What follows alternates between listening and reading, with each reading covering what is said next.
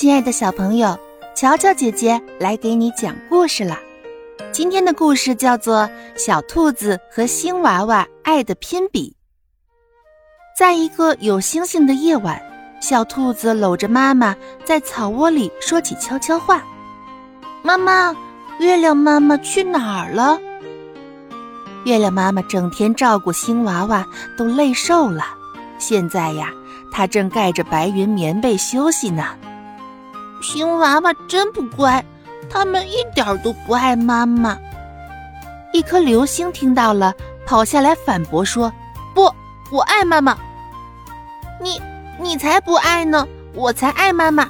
不信，我们就比一比。妈妈生病时，我给妈妈倒水喝，我会自己玩，不吵妈妈。”星娃娃听后吞吞吐吐地说：“我我。”妈妈上班时，我不哭，我乖乖去上学。新娃娃脸红了，我，瞧，我比你更爱妈妈。小兔得意极了，流星却很生气，拖着小尾巴飞走了。小兔，我们来帮助新娃娃学会爱妈妈，好吗？小兔子点点头，有了个好主意。它请萤火虫帮忙飞到天上，告诉新娃娃。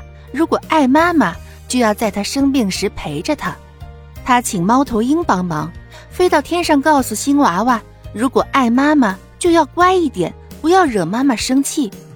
他又请蝙蝠帮忙，飞到天上告诉新娃娃：如果爱妈妈，就要帮妈妈盖好被子。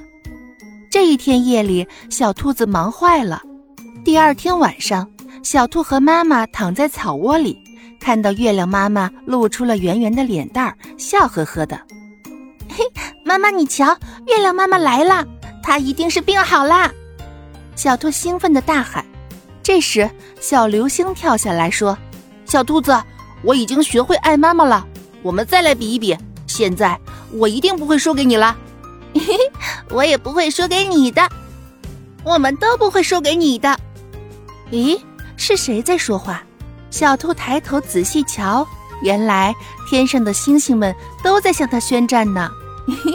月亮妈妈和小兔子笑得别提多开心了。小朋友，爱并不是一个具体的字，而是体现在日常生活中的。比如，你体会妈妈的辛苦，帮妈妈做一做家务，帮妈妈捶一捶酸痛的肩膀，表达爱的方式也是多种多样的。不用刻意去做，就能感受到的，就是爱哦。好啦，今天的小故事就到这儿了，点击订阅关注，我们下期见。